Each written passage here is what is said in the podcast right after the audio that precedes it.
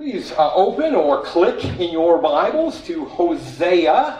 We've been considering the minor prophets in their historical order as best we can figure. Um, but this Hosea, so he's our fifth prophet that we've considered, but he's the first in the canonical order of the minor prophets. So Isaiah, Jeremiah, Lamentations, Ezekiel, Daniel, the major prophets, and then Hosea.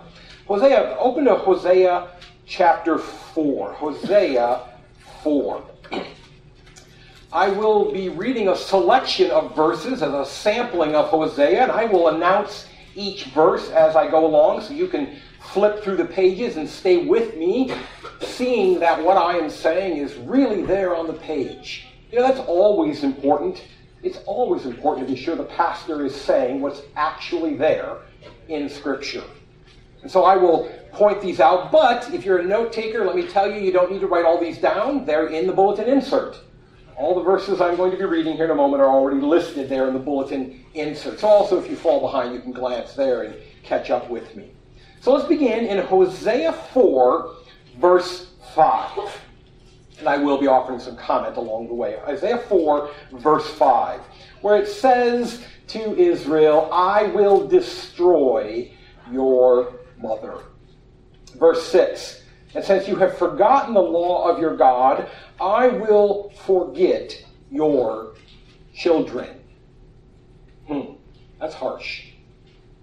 Uh, uh, organized crime has long known that if you want to hurt a man, you don't hurt the man, you hurt his family. Quickest way to get somebody to do what you want them to do is to threaten their family. And here God has said, I'm going to destroy your mother forget about your children. Flip over to chapter 5.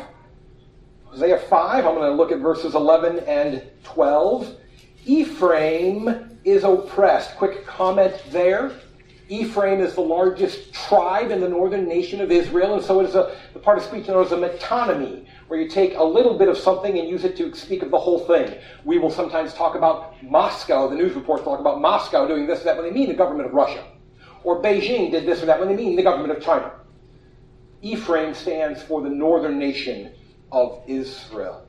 Ephraim is oppressed, crushed in judgment, because he was determined to go after filth. But I am like a moth to Ephraim and like dry rot to the house of Judah. Like a moth doesn't sound all that terrible at first reading, but it is a reminder that things go bad. You put it away. I've had this experience. You put that wool suit away for the summer and come back in the fall expecting to have a nice suit to wear, and it's got holes in it because the moths have gotten to it. Some of you know that I've been doing some remodeling in my house, and I tore open a corner of the house to find it's all rotted away. This moth, this rot. God is destroying Israel. And notice he says, I am the moth. God is destroying Israel and Judah from the inside out. Verse 14 I will be like a lion to Ephraim and like a young lion to the house of Judah. Jesus is the lion of Judah, a common metaphor for him. And I'm sure we all assume that means that he will defend Judah, that he will rise up and attack those who attack her. But listen as he goes on. I, even I, will tear and go away. I will carry off, and no one shall rescue. Flip over to chapter 7. Hosea 7, beginning in verse 12. I will spread over them my net. I will bring them down like birds of the heavens. They didn't have shotguns back then to hunt. They would use these nets, these weighted nets that they would fling into a flock of birds and trap some of them. And it was a horrible experience for the bird. Its wings tangled in the net and broken, its bodies wrenched. God is going to do that to his people. Verse 13 Woe to them, for they have strayed from me. Destruction to them, for they have rebelled against me. Verse 16 Their princes shall fall by the sword. Chapter 8, verse 5 My anger burns against them. Now we know that must be a mistake, right? That's a typo in the Bible. You know, we know that the ancient manuscripts are there's a few places where they're damaged, and this must be one of those places. It must be there must be damage here, right? It's God's anger burns against sin, not against the sinner. I mean, if there's one thing we know, is that God hates the sin, but he loves the sinner. No. There is no textual damage here. My anger burns against them. Verse 13 As for my sacrificial offerings, they sacrifice meat and eat it, but the Lord does not accept them. Marriage counselors will tell you that if a couple comes in yelling at each other, screaming at each other, there is some hope. Because at least they're talking. It's when they will not talk, when one ignores the other or both ignore each other, that that marriage is in serious trouble. And God says, I ignore your worship. I want no part of it. Same verse. He will remember their iniquity and punish their sins. What is the great hope in Scripture among the psalmists and among the prophets? That God will no longer remember our sins. Recall not to mind, O Lord, my transgressions. And here we see that he will remember their iniquity and punish their sins. They shall return to Egypt. Again, they will be slaves. Verse 14 I will send a fire upon Israel's cities, and it shall devour her strongholds. Notice it does not say that a fire will arise. I will allow a fire. I will let the Assyrian. No. God says, I will send the fire. Chapter 9, flip over to chapter 9, verse 3. Ephraim shall return to Egypt. Again, they shall be enslaved. And they shall eat unclean food in Assyria. That doesn't seem like much to us. They're going to eat unclean food in Assyria. We say, oh, what's the big deal with that? So they have to have a bacon cheeseburger. So what? But remember, this was the marker of their identity. This was the outward sign of who they were. Their dietary laws were a big deal to them. And what's being said here is that when the Assyrians haul them away into captivity, they're going to lose their identity. They're going to lose their status the inward reality that they are no longer the people of God shall become the outward reality. They will lose the markers of themselves as the people of God. Chapter staying in chapter 9, looking at verse 6. Nettles shall possess their precious things of silver, thorns shall be in their tents. If you are familiar with your Bible, this ought to bring to mind Genesis chapter 3. The curse upon Adam. The curse wherein God says to him that thorns and thistles will arise and entangle you and ensnare you. That the curse of sin is now coming upon God's people in a profound way. Verses 11 and 12, still in chapter 9. Ephraim's glory shall fly away like a bird. Now listen to why. How? No birth, no pregnancy, no conception. Even if they bring up children, I will bereave them till none is left. Again, loss of identity, loss of uh, who they are. There will be no children to carry on the family name. Death is terrifying being utterly forgotten for all of eternity. Even more so. Staying in chapter 9, looking at verse 14. Give them, O Lord, what will you give them? Give them a miscarrying womb and dry breasts. Let the women miscarry let there be stillborn children throughout the land. But if one of them should happen to survive and be born alive, then let him starve to death at the breast of his mother, which are dry. This is astounding language. That God is going to rain his wrath down on their babies Of course, it recalls what he said back in Exodus and repeated in Deuteronomy I am Yahweh your God, and I am a jealous God, visiting the iniquity of the fathers on the children to the third and fourth generation of those who hate me. Still in Hosea 9, looking at verse 15, I will drive them out of my house. I will love them no more. Verse 16, even though they give birth, I will put their beloved children to death. It's hard to read in Joshua where Joshua is commanded to go and to wipe out entire villages of the Canaanites man, woman, and child. This is even harsher. These are the people of Israel. And God is saying he's going to kill their babies. Hosea 10, verses 7 and 8. Samaria's king, and a reminder Samaria is the capital city of Israel, so this is another metonymy, the capital being used to speak of the entire nation. Samaria's king shall perish like a twig on the face of the waters. The high places of Aven, the sin of Israel, shall be destroyed. Thorn and thistle shall grow up on their altars, and they shall say to the mountains, Cover us, and to the hills, Fall on us. Again, the curse of sin upon Adam is brought to the people of God. Hosea 10, verses 14 and 15. The tumult of war shall arise among your people, and all your fortresses shall be destroyed, as Shallum destroyed Beth Arbel, er, on the day of battle. Mothers were dashed in pieces with their children. Thus it shall be done to you, O Bethel.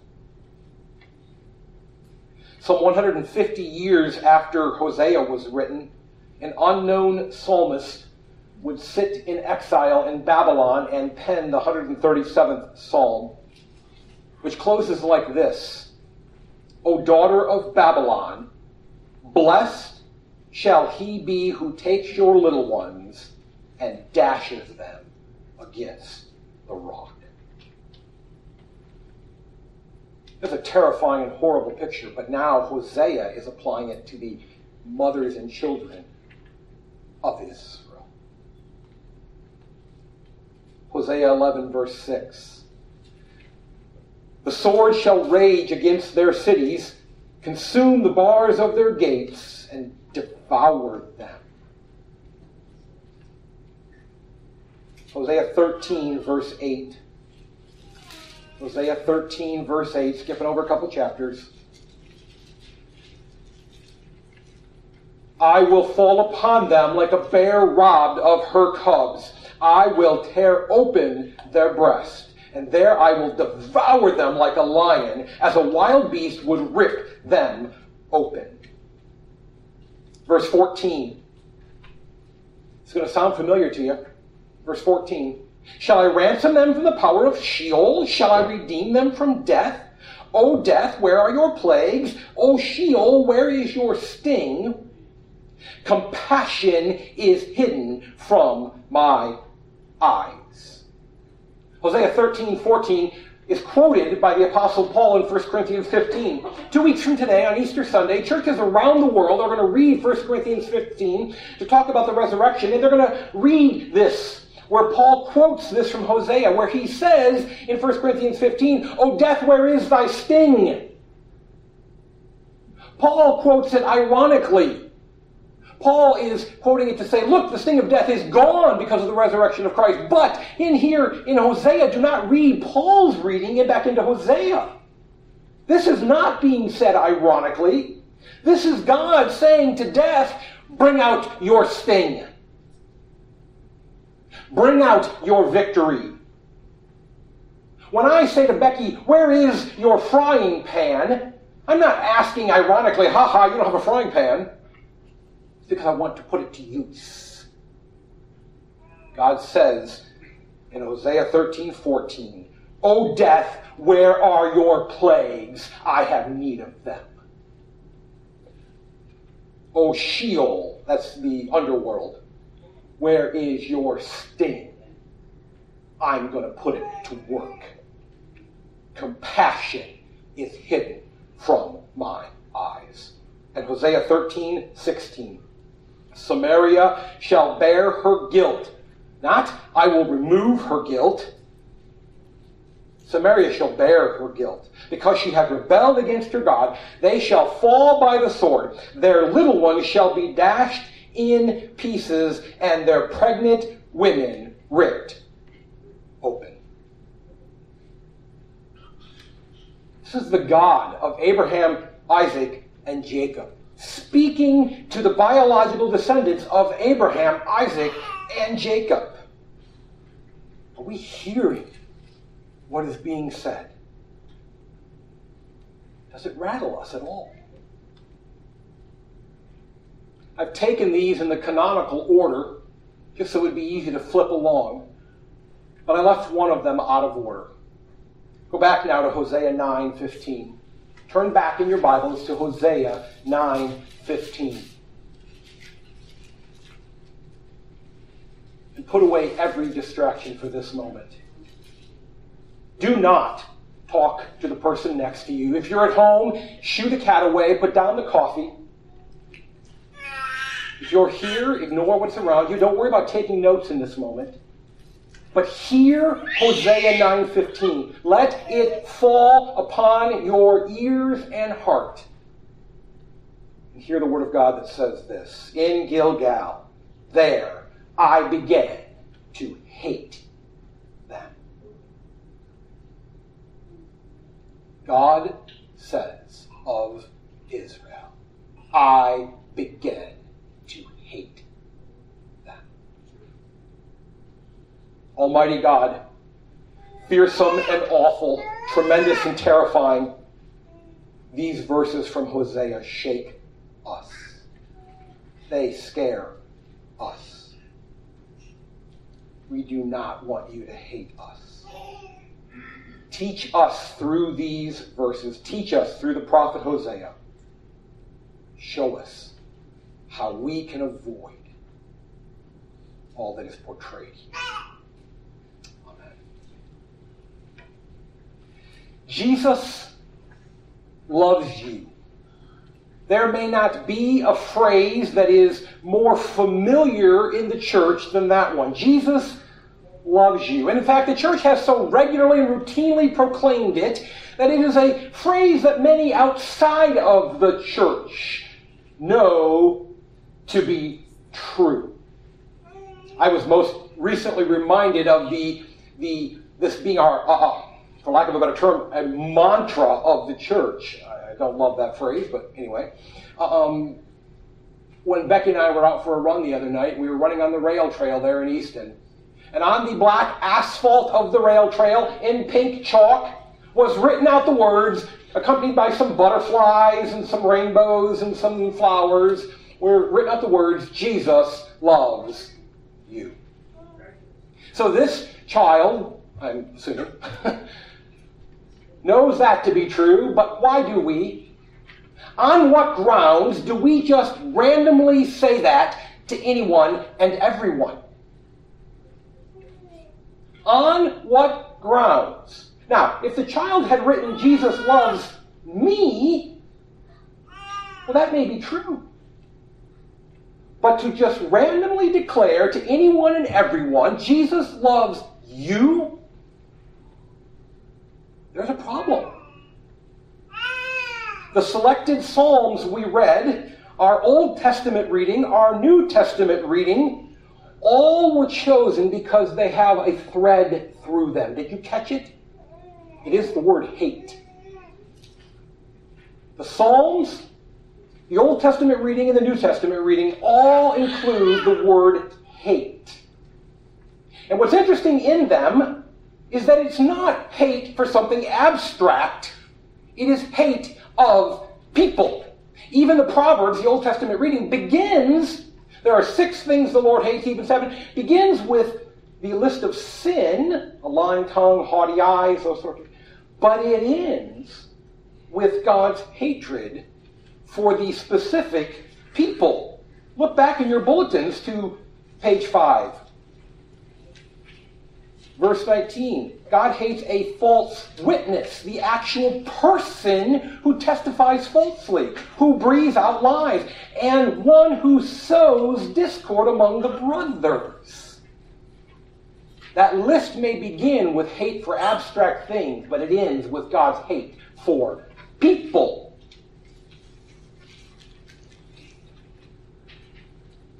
So why do we just why do we feel free to just say to anybody randomly, Jesus loves you? In our study of the book of Acts, we commented on the fact that the word love does not appear anywhere in Acts. And not one sermon of the apostles was a proclamation that Jesus loves you.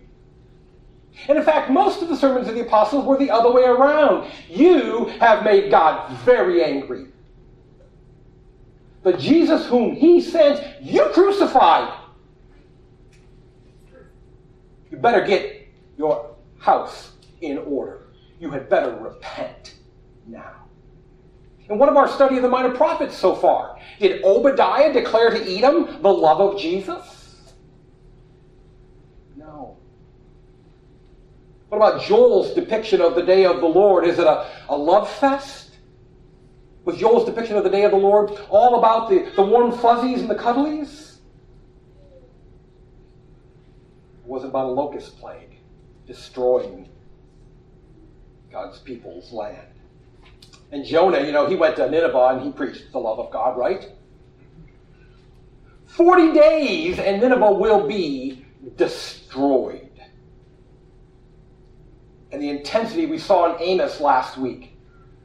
That was because he was really worried about proclaiming God's love. No. Because he was proclaiming God's wrath. On what biblical grounds do we say Jesus loves anyone and everyone? It is unwarranted. Let me say that again. There is no biblical warrant no scriptural basis for just randomly saying to anyone and everyone, Jesus loves you. And in fact, Jesus hates a lot of people. Until we come to grips with this biblical truth, we're going to doom a lot of those people to a firsthand experience of that hatred. What of the Pharisees? Was Jesus just overflowing with love for them? You whitewashed tombs, you brood of vipers.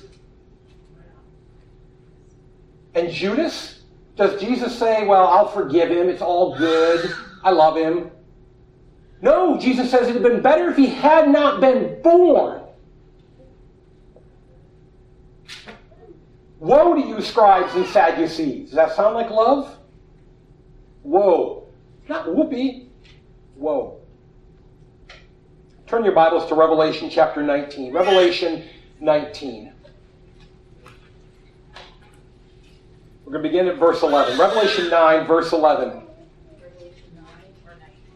Uh, 19, thank you. Revelation 19, verse 11. Pay attention. Follow the details. Pay attention to who's here who this is. Then I saw heaven open, and behold, a white horse. The one sitting on it is called Faithful and True. Okay, it's God. And in righteousness he judges and makes war. Well, that's got to be the God of the Old Testament, right? That's who judges and makes war. His eyes are like a flame of fire, and on his head are many diadems, and he has a name written that no one knows but himself. He is clothed in a robe, robe dipped in blood. Wait a second. And the name by which he is called is the Word of God. Who is the Word of God? It is Jesus. And he comes, listen to how it goes. And the armies of heaven, arrayed in fine linen, white and pure, were following him on white horses. From his mouth comes a sharp sword with which to strike down the nations, and he will rule them with a warm, fuzzy kindness. He will rule them with a rod of iron. He will tread the winepress of the fury of the wrath of God the Almighty. On his robe and on his thigh, he has a name written King of Kings and Lord of Lords. Skip forward to verse 21.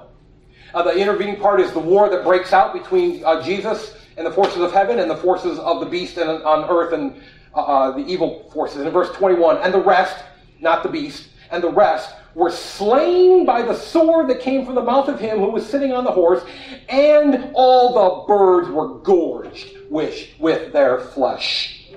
Turn back to Hosea.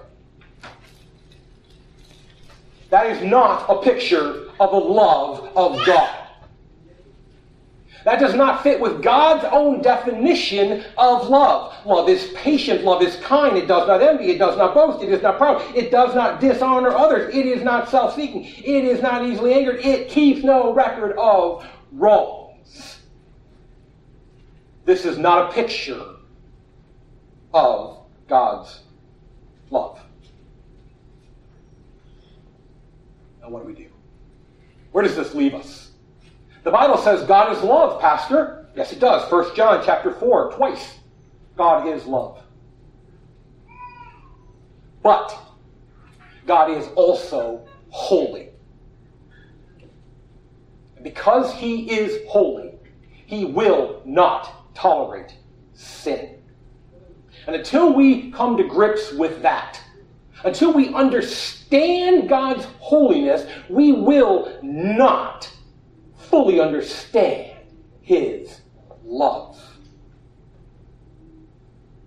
Now, God is not hate, that is not inherent to who He is, but hate is a possibility because of holiness. Alfred Nobel did not create dynamite to be used in bombs. He created it for the mining industry and the construction industries so they could dig pits and holes faster.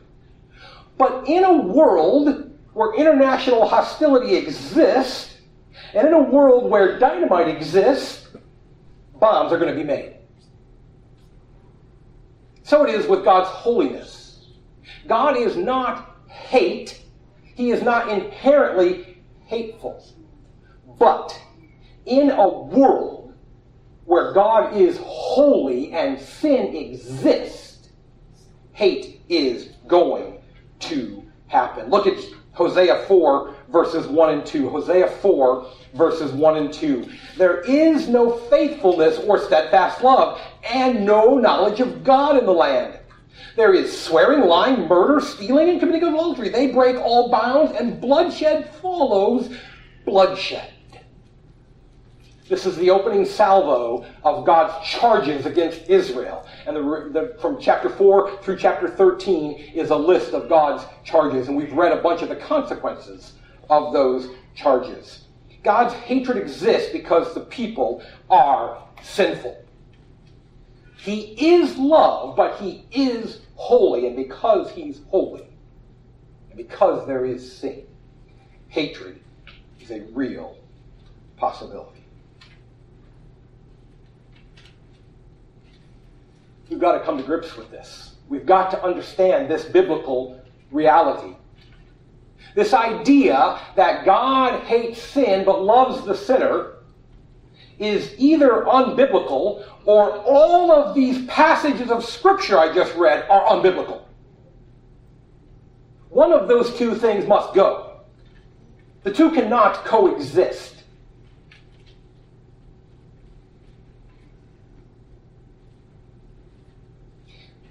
If we understand God's hate, if we look around us, we realize that it is only in light of God's hatred that the world makes any sense. There really are only two logical, internally coherent, self consistent interpretations of our world. One that almost nobody holds to, and the few who do try to hold to it end up committing suicide. One is the realization that there is no God, the world is completely amoral, there is no right or wrong, there is no standard, there is no justice, there is no hope, and that everything is just random chance.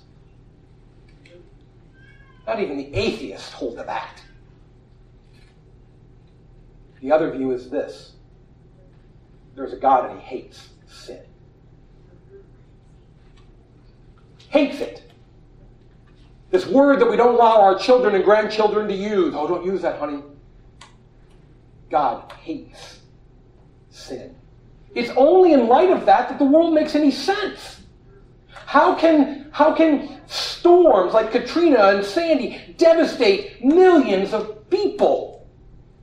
Oh, we might chalk up the shooting in Atlanta, you know, that's on us. Yeah, yeah that, that we did that. But how do you chalk up a storm? A, a, a Christmas tsunami? Was it 20 years ago or whatever that was? COVID. How, how, do we, how do we make sense of that? If God exists and he doesn't have any hatred in him, then why is he letting these things happen? And if he's if he can't do anything about it, then he's a God worth trusting in? If he can't do anything about COVID, what makes us think he can do anything about our eternal situation? The only logical thing, the only thing that makes sense, is that God hates.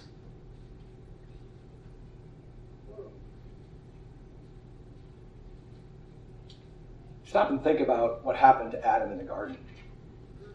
He didn't cheat on his wife. He didn't murder anybody. He wasn't a child pornographer. He took a piece of fruit. And for that, God said, You will die. God hates sin, and he hates sinners. God hates sin. The second part, you go, wait a second, Pastor. I get the first part, he hates sin, but he hates sinners? Yes. God does not, in the end, send sin to hell. On the fields of war in Revelation 19, it wasn't the bodies of sin that the birds were gorging on. It was sinners. People. Flesh and blood human beings are going to go to hell where there is no mercy, no compassion, no grace, nothing but the wrath of God poured out against them as sinners for all eternity. God hates sinners. And we have got to come to grips with that. And with that said, now we go back to the beginning of Hosea. Now we go back and look at Hosea 1. And now we come back and we understand how this passage opens up and who this minister is. You know, when we think about Hosea 1, you know, we have a tendency to say, I want a preacher like me. I want a pastor who understands me, who can relate to me, who gets me. And at least in the case of Hosea, this may not be true of every minister all the time, but in the case of Hosea, God said, Nope. I want a minister. I want a preacher who understands me. Who understands me as God, what I'm going through, what my situation is like, what my relationship with my people is. And therefore, we find in Hosea 1 2, we read these words. When the Lord first spoke through Hosea, here's the opening, here's his call to ministry. This is not, think about Isaiah's call. In the year that King Uzziah died, I saw the Lord high and lifted up, seated upon his throne, and the train of his temple filled the train of his uh, uh robe filled the temple. No, here's Hosea's call to the ministry: Go, take to yourself a wife of whoredom and have children of whoredom. For the land commits great whoredom by forsaking the Lord. So he went and took Gomer, the daughter of Diblaim, and she conceived and bore him a son. Do not read verse 3 as proof that it was his biological child. Just the opposite. Verse 2 tells us it probably isn't. Or we don't know, at least, is the point. In verse 3, she's bearing him a son in the legal sense. They're married, therefore it's his kid. But the whole point of verse 2 children of whoredom. You're not going to know if you're the father of your own kids, Hosea. Welcome to the ministry. Verse 4. And the Lord said to him, Call his name Jezreel. Jezreel was a, a, a, place of bloodshed. It was the place where Ahab and Jezebel, those evil kings of Israel, had been slaughtered. So Jezreel conjures up a time of God's judgment against evil people. And there's the name of your firstborn child. God kills the evil. Verse 5 She conceived again and bore a daughter, and the Lord said to him, Call her name No Mercy. No Mercy. Hebrew, Lo Ruhamah. Lo meaning no, or is the negative. Ruhamah, mercy. No mercy. That's the name for your daughter. We use names like faith and hope for our daughters. We will name them things like charity. When's the last time somebody named their daughter No Mercy? But this is how Hosea was to name his little girl. And then we see, uh, uh, uh, uh where am I? I lost my verse. Uh, verse 8. When she had weaned no mercy, she conceived and bore a son. And the Lord said, Call his name not my people. Lo, Ammi. A me is my people. Lo, the negative. Not my people. That's quite the baby list of names. Place of death and judgment, no mercy, not my people. Then in verse 2, chapter 2, chapter 2, verse 1, say to your brothers, You are my people, and to your sisters, You have received mercy. Looking back, what has happened to you? Now, Verse 2 Plead with your mother, plead, for she is not my wife, and I am not her husband. That she put away her whoring from her face and her adultery from between her breasts, lest I strip her naked and make her as in the day she was born, and make her like a wilderness, and make her like a parched land, and kill her with thirst. Upon her children also I will have no mercy, because they are children of whoredom. For their mother has played the whore. She who conceived them has acted shamefully.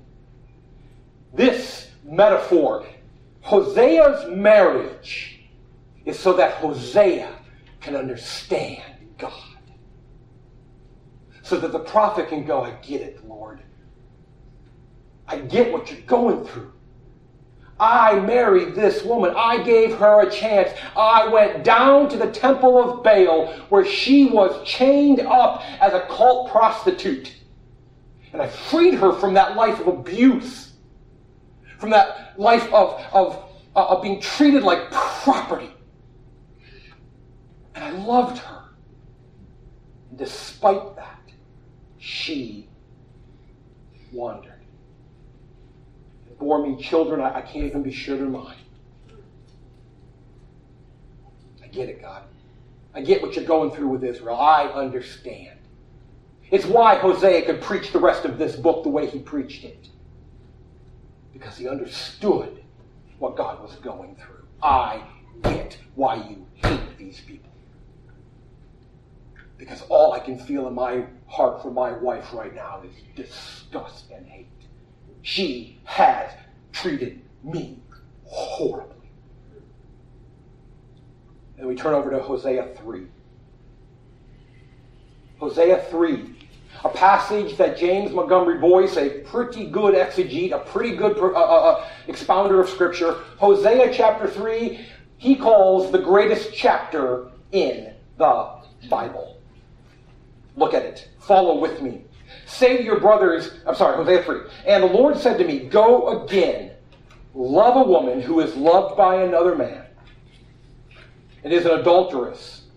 Even as the Lord loves the children of Israel, though they turn to other gods and love cakes of raisin. So I bought her for 15 shekels of silver and a homer and a lethek of barley. She has returned to prostitution, and she is enslaved in it. Just as many prostitutes today are essentially owned by their pimps, she is owned by the, the temple where she is a prostitute. She walked away from the good life that Hosea had offered her back into the life of sexual slavery. But verse 3 is still there. Said to her, You must dwell as mine for many days. You shall not play the whore. or belong to another man. So will I also be to you. For the children of Israel shall dwell many days without king or prince, without sacrifice or pillar, without ephod or household gods. Afterward, the children of Israel shall return and seek the Lord their God, and David their king, and they shall come in to fear the Lord to his goodness in the latter days. Let me close with this illustration. Dr. Barnhouse, longtime pastor up at 10th Pres in Philadelphia during the middle of the 20th century, shares a story about a man who came into him and said, Dr. Barnhouse, I had a terrible past. I came to know the Lord later in life, and I lived a rough, rough life before I became a Christian. But I have yet, I've met a woman, a lovely Christian woman, and I want to marry her, but I am afraid of how my past is going to affect our relationship. And Dr. Barnhouse agreed to meet with the two of them. And so they invite the woman in, and the man pours out his heart to this woman that he wants to propose to. And he lays out all the disgusting, sinful, terrible things that he had done.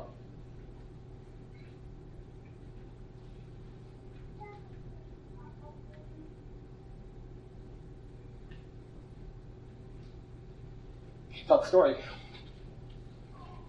She lifts up her eyes and she looks at him and says, Listen, I know my Bible, and I understand that you've been made a new creation in Christ. I understand that you are a new man, but I also understand that the old man will still be there till the day you die. Entangled with you, wrapped up in who you are. And I get you're going to be tempted, and I get that you're going to be dragged down, and I get that you are probably going to fall. And when you do, your instincts in this world are going to tell you to hide it from me, to keep it from me. Don't hurt her. Don't tell her. I don't want you to do that. I want you to come to me. And I want to help you through this because I love you. I love you. And I love the new man that Christ is making you, but I love the old man that is still there. And I will help. And the man turns to Dr. Barnhouse and says, Well, if love like that won't keep you on the straight and narrow, nothing will. Wow. We have been bought with a price. Praise God. Not because we were good or pure or wonderful or nice, but because despite how much he hated us, underneath all of that was a love that said, Go after them, pursue them, buy them back, redeem them from their iniquity, and make them yours. Amen. The ministry of Hosea is a reminder that God hates sinners. And yet, he still redeems them and loves them